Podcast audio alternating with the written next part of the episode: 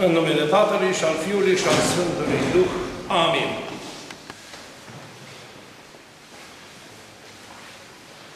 De la rugăciunea obișnuită pe care o auzim permanent când citim Paraclisul sau stihurile de la Paraclis, pe care o rostim atunci când suntem împreună în rugăciunea personală sau de obște, prea sfântă născătoare de Dumnezeu, astăzi putem spune, acoperă-ne pe noi cu cinstitul Tău acoperământ.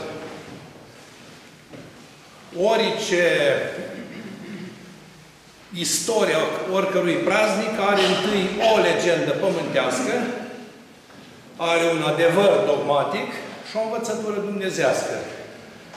Praznicul acesta al născătoare de Dumnezeu, undeva în secolul IX sau X, în timp ce Sfântul Andrei cel nebun pentru Hristos se afla în biserica din Vlaherne la vremea respectivă la rugăciune, pe vremea respectivă erau marile lupte ale cuceririi Constantinopolului, cetatea bizantină, cea mai ilustră și mai mare, pe care și-au însușit-o de-a lungul vremii Imperiului Bizantin, grecii, care este și cred adevărați urmașa Imperiului Bizantin, dar de fapt Imperiul Bizantin se mulează pe tot Imperiul Roman și pe toată cultura greacă, elenistică și filozofia creștin-elenistică, pentru că cea păgână nu mai interesa pe nimeni, încet, încet a devenit ținta unor atacuri datorită cantităților imense de aur, de moaște, de icoane făcătoare de minuni, de edificii extraordinare,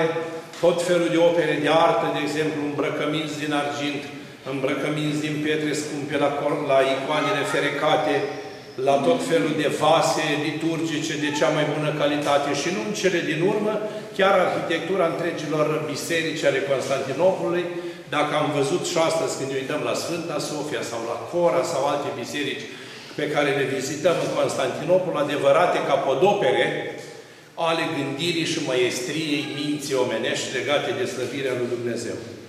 Și cum se aflau în biserica din Vlaherne, undeva la marginea Constantinopolului, tocmai anumiți năvălitori permanent băteau război și încercau să se apropie de zidurile cetății, să o cucerească, lumea venea liniștită la praznicul născătoare de Dumnezeu și, cum era obiceiul în Constantinopol, se începea slujba la ora bizantină de seară, ceea ce înseamnă un ora nouă seara la noi astăzi, și continua cu Sfânta Jmezească liturghie, cu cântările de toată noaptea până a doua zi. La un moment dat, deasupra în biserică, fiind de față Sfântul Andrei și cu ucenicul său Epifaniu, văd pe prea Sfânta Născătoare de Dumnezeu ținând omoforul deasupra lumii.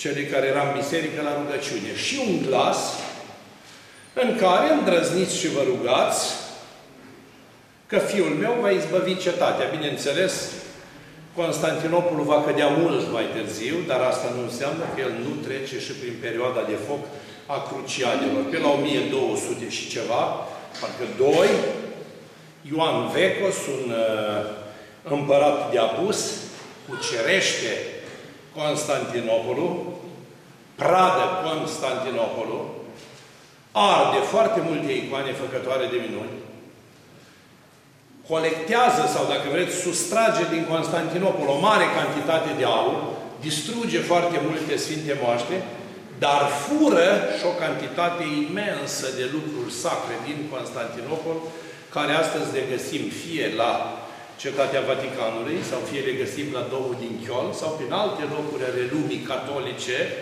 păstrate cu mare sfințenie și deposedat Constantinopolul. De aici, și până în ziua când noi stăm de vorbă, acea ură neînsetată și nestinsă între ceea ce înseamnă bizantini și latini, care a dus și până la ruperea de la 1054 a bisericii în timpul patriarhului Foteș și a cardinalului Humbert, când și-au aruncat cu semnături și cu documente și cu procese verbale la una din întrunirile lor și atunci s-a făcut oficial ruptura bisericii în două, adică s-a făcut biserica de răsărit, biserica tradițională apostolică universală și s-a rupt catolicismul apusean, cel pe care îl vedem astăzi în Occident, care și-au făcut, pe lângă dogmele păstrate din veșnicia bisericii, anumite adausuri ale lor, cum vorbim și astăzi de filiovie, de infailibilitate papală, de supremație papală, de purgatoriu, de consubstanțialitatea tainelor și o să întrebați ce aceea. Hristos a fost singur în măsură să spună luați, mâncați, că Duhul Sfânt era în El și era izvorul acestei lucrări în treime și avea dreptul să dea pâinea ca trup să o mâncăm și paharul să-l bem, pentru că nu era nevoie, numai le-a binecuvântat. N-a folosit formula de epicleză, pentru că era însuși Dumnezeu. Catolicii păstrează până, aceasta, până astăzi această formulă și când pun Sfintele Taine la Sfințit, ei nu spun ca și noi și fă pâinea aceasta cinstitul trup al Hristosului tău și ce este potirul acesta cinstit sub sânge al Hristosului tău. Consideră că la spunerea luați, mâncați, se sfințesc de la sine Sfintele Taine și cu aceasta basta. Încet, încet, de-a lungul timpului, s-au mai uh, diminuat și multe alte practici pe care răsăritul bizantin le-a moștenit și le-a împământenit de-a lungul secolelor creștine și multe pe care apusul nu le-a avut niciodată, pentru că toată această frământare a apusului în inima bisericii n-a început la 1054, cum pare la prima vedere, ci odată cu dinastia carolingiană, lui Carol cel Mare, începe și această separare discretă a forței uh, apusene și atunci, bineînțeles că și-au împământinit anumite obiceiuri foarte, poate unele foarte simpliste sau unele foarte categorice sau unele foarte la obiect și niște ritualuri de scurt moment, ca să spunem așa, cum le-ar fi considerat ei ca fiind din vremea primară a creștinismului și n-au mai ținut cont, de exemplu, de anumite lucruri pe care le avem noi în biserica universală, cum ar fi anaforaua Sfântului Vasile liturgica, anaforaua Sfântului Grigore Dialogul, anaforaua Sfântului Ioan Gură de Aur, au uh, diminuat, de exemplu, anumite lucruri din ritualul tainei cununiei sau din ritualul Sfântului Botez. Și de aici s-a și creat, dacă vreți, această disensiune care tot s-a adâncit, s-a adâncit și vă, vă dați seama ce înseamnă înverșunarea urii, dacă au ajuns bizantinii să spună decât în Constantinopol, tiara papal, adică coiful acela pe care îl poartă prelatul papal, mai bine să fie turbanul turcesc. Lupta, dacă citim istoria universală a Bisericii, vom vedea că are două sub, uh, are sub, două sub multiple rădăcini. Una, catolicismul nu vrea niciodată să, să ajute creștinismul de răsărit în ideea că fiind copleșit de mahomedanism care se întinsese pe trei continente, va fi nevoit într-o zi să apeleze la ei, fiind copleșiți de religia islamică și atunci să le pună condiții, da, veniți și faceți ca noi și vă ajutăm. Și noi avem uh, de multe ori în istorie consemnate, mai ales în țările Moldovei și a țării românești și în timpul domniei și a lui Vlad Țepeș, în timpul domniei și a lui Ștefan cel Mare, când banii și ajutoarele pentru oaste împotriva oștilor islamului, în loc să ajungă în țările României, unde de fapt era nevoie și se făcea cheltuiala de război, ajungeau prin Austria și prin alte țări, care, vezi, Doamne, erau ajutătoare. Polonia, Ungaria, pe la Matiaș Crai și așa mai departe. Dar ei figurau că ar fi ajuns în țările române și vezi, Doamne, domnitor, ar fi ajuns. Și avem o mărturie a voivodului Ștefan cel Mare, în care este întrebat de mari soli ai vremii sale, pentru ce scriem noi aceste scrisori dacă stăm singuri în fața primejdilor? Și Ștefan dă un răspuns foarte înțelept și, pe de o parte, prorocesc. A, noi nu scriem aceste scrisori că am avea nevoie de ele să rămână o mărturie că am fost singuri în fața primeștii. Adică avea un rol de a întări ca document, că totuși cineva care putea să facă ceva, să nu uităm că de câte ori îl citim pe Douglas sau amintim cuvintele lui Papa Six, care spunea că uh, Ștefan este atletul lui Hristos, atletul lui Hristos, dar atlet, atletul lui Hristos n-a fost ajutat să meargă mai departe și bineînțeles că Imperiul Otoman a fost capitulat abia la 1877 prin războiul acela ruso-român de independență de la Plevna, când a capitulat Osman pentru totdeauna. Dar tot timpul Imperiul Otoman a fost cheia de legătură prin care cei de apus au crezut tot timpul că vor capitula cei de răsărit și vor fi îngenunchiați. Lucru care n-a fost din voia Lui Dumnezeu să se întâmple, cum nu s-a întâmplat nici aici în vremea când s-a arătat Maica Domnului cu acoperământul. Mai avem în Constantinopol icoana Bunei Vestiri, una din cele mai vechi icoane, care a fost plimbată pe zidurile Constantinopolului, dacă vă aduceți aminte, se numește icoana Imna Catist. Și știm despre ea când s-a învolburat marea și a înghițit corăbile și a scăpat Constantinopolul să fie distrus. Și mai avem o mărturie foarte clară când perșii intră direct în Ierusalim, în inima creștinătății, fură crucea lui Hristos și merge împăratul Heraclius, după el îi învinge pe perși, nu mai mi-aduc aminte la vremea respectivă ce împărat persan uh, intră în Ierusalim, își dobândește crucea înapoi și o aduce cu mare slavă la Ierusalim și o pune în locul sfânt în cetatea, în biserica creștină a Sfântului Mormânt. Mergând mai departe pe acest fir, și turcii la rândul lor lucrează în așa fel la diplomație că atunci când vor vrea să cucerească Constantinopolul propriu zis și va fi de fapt cucerirea lui la 20 mai sau 21 mai 1453 parcă, așa ceva, nu știu exact data, sper să nu fi greșit, spune așa, că au făcut pact cu toate țările catolice din jur, cu Veneția, cu Florența, cu Vaticanul, cu Roma, cu toți, să nu se amestece nimeni spunându-le așa, nu vă dăm bani, nu vă atacăm, nu avem probleme cu voi, nu vrem să intrăm în conflict, dar n-ajutați pe bizantini. Bineînțeles că numai niște genovezi mercenari, creștini prin structura lor, S-au avântat ca la vreo 3.000 discret și au intrat pe poarta Sfântul Roman și au stat și au luptat cot la cot pe zidurile Constantinopolului pentru apărarea lui și, cum la creștini trădare e o binecuvântare, au reușit noaptea în secret să deschidă poarta Sfântului Roman, să pătrundă cete de oșteni mascați, îmbrăcați creștini în cetate, să deschidă și celelalte porți și Constantinopolul să fie biruit sau genunchiat odată pentru totdeauna și știm intrarea triumfală a lui Mahomet pe cal, care spune așa, orașul și pradaia voastră, dar tot ce înseamnă cultură și arhitectură este al meu, nu vă atingeți de nimic. Și se spune că soldatul care dăltuia în biserica din Sfânta Sofia, mozaicul lui Sfântul Gheorghe a fost decapitat personal de sultan. De ce vorbim de acest lucru? Să nu uităm că mama sultanului Mahomed al II-lea era sărboaică creștină de neam Brancovici, din conții creștini, și era nevasta favorită a tatălui lui Mahomed al II-lea, care l-a născut pe acest sultan și el își respecta credința mamei și chiar nici nu îndrăznea ca să o jicnească. Era puțin respect față de ceea ce însemna la vremea respectivă sultana mama.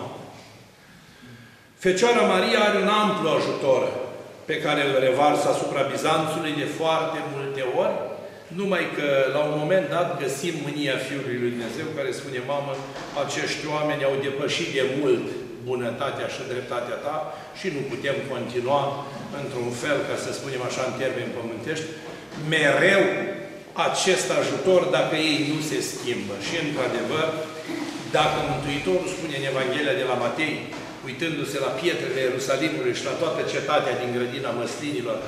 Vedeți voi cetatea aceasta, piatră din piatră pe dânsa nu va rămânea și să va pustii totul și urăciunea pustirii aproape.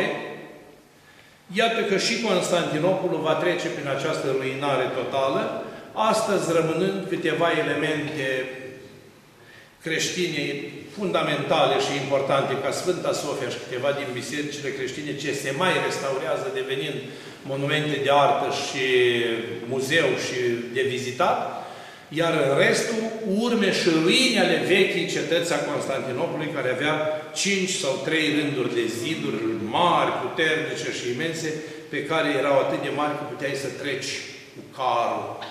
Ei, tot ce e împărăție pământească, dacă nu există Dumnezeu, se pustiește, după cum spune și psalmistul David.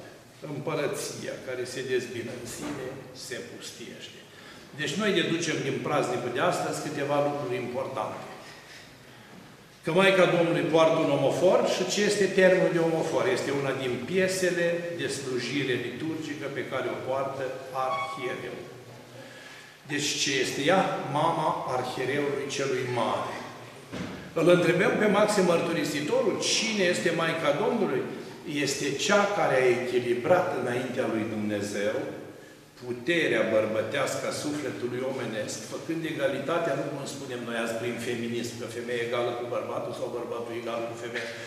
N-au cum să fie egal niciodată, că atunci îl făcea Dumnezeu și pe bărbat cu ovare sau o făcea și pe femeie cu putere în braț și cu sabia în mână. Deci mai avem femei vrednice care pot să poarte sabia, dar totuși nu-s bărbați.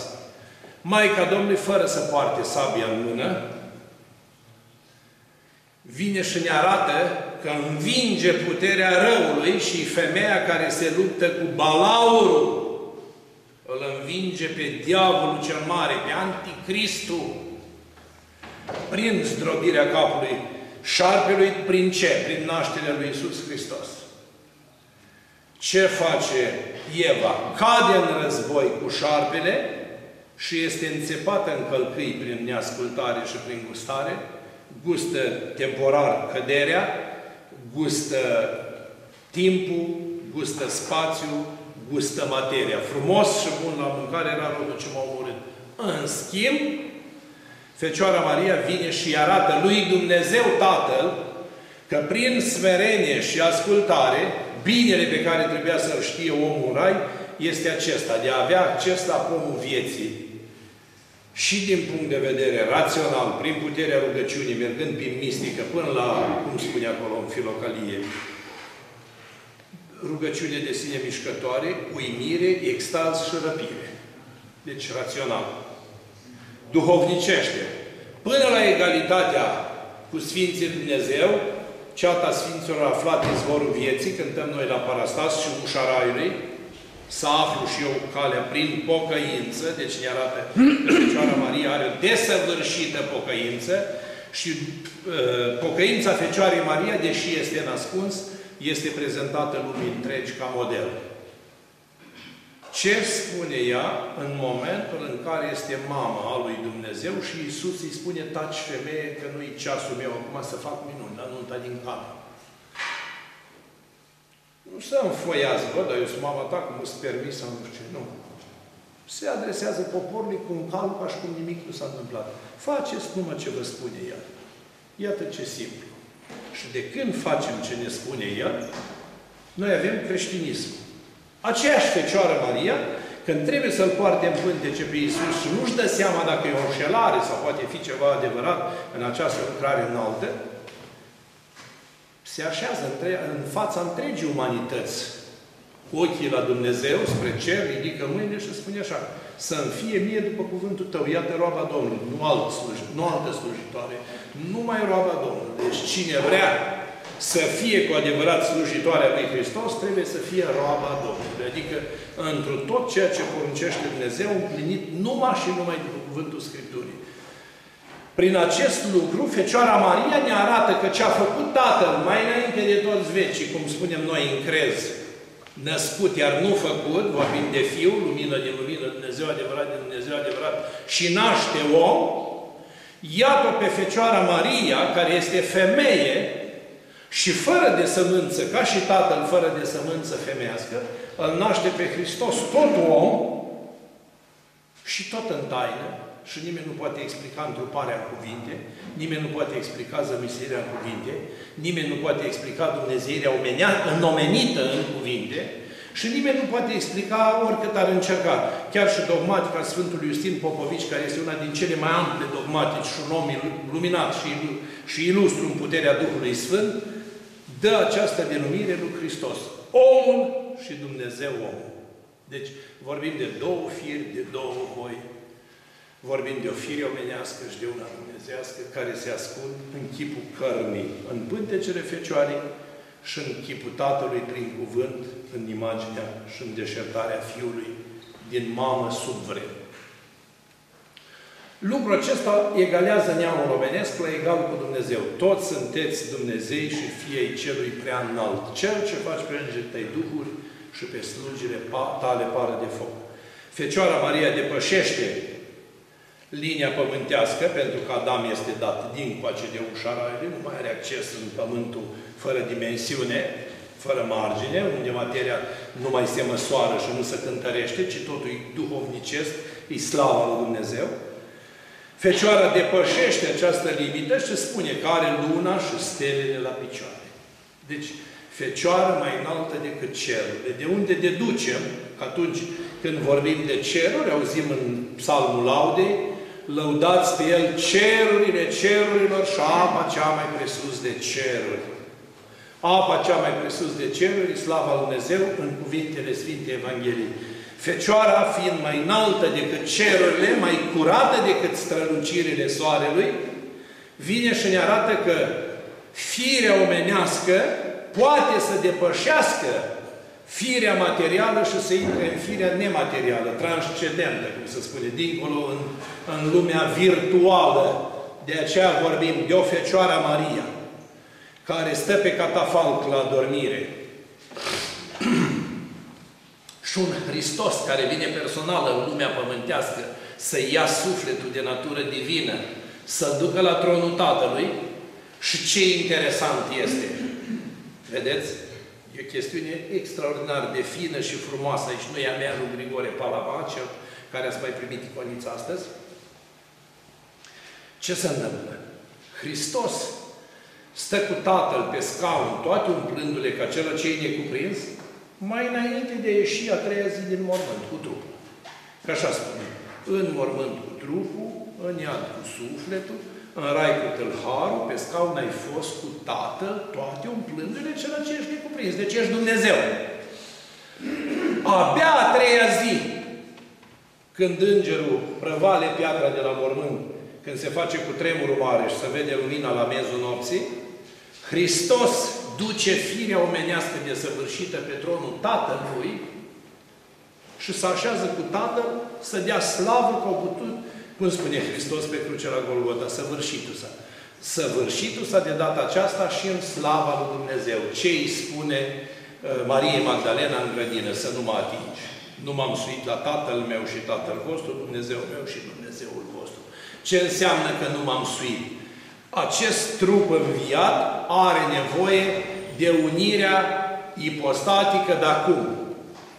În treime prin iubire. Nu-i treaba ta, ești femeie, nu poți să depășești lucrul acesta, oprește-te. Vine Fecioara Maria, îi ia Iisus Hristos sufletul, pleacă în cântări îngerești la cer și îi duce, Tată, ți-am adus mireasa, suflet, uh, dorită ție, cum spune David în sal, și-a poftit împăratul frumusețea ta, și uită, fică, poporul tău și casa părintelui tău, ea vine la templu, se dăruiește lui Dumnezeu, slujește, lucrează, este uh, pusă în lucrarea actului de mântuire și trupul este dus de apostol spre Gheții la mormânt. Minunile de pe cale nu ne interesează, că noi nu vorbim acum de adormire, dar ne ducem a treia zi și găsim în groapă ce? Cinstitul ei acoperământ, de aia și spunem, este acea rugăciune brâul Maicii Domnului, acoperământul Maicii Domnului, că toată lumea le confundă și nu știe ce cu ele. Acest brâu a fost deseori pus în raclă, odată și de împăratul Justinian și de mai multe ori, dar trupul Fecioarei Maria nu mai este mormânt. Ce face? Vine și el din urmă, tot a treia zi, și se aliniază lucrării treimice pentru că avem doi de fie, să fie lumină, să fie viață, să fie pom, să fie soare, să fie luminător, să fie om, să fie păsări, să fie ierburi, să fie de toate. Și avem o a doua categorie de restaurare a lumii în Duh, în slava lui Dumnezeu, unde trebuie să fie lumină. Trebuie să fie lumină din lumina lumii, să vină Maica Luminii, să vină Împăratul Luminii, să umblăm în lumină, să avem lumină, să căutăm lumina și să nu rătăcim în întuneric. Și aceasta este născătoarea de Dumnezeu și Maica Luminii care poartă în ea pe izvorul luminii. Și merge Iisus pe scaun cu Tatăl și Fecioara merge de-a dreapta Sfintei Treim, cum spune psalmistul, în haine de aur prea înfrumusețată și împodobită. Ea este lipsită de omofor acolo? Nu. Pentru că puterea ei devine arhierească, de aici și spune arhistratega oștilor cerești.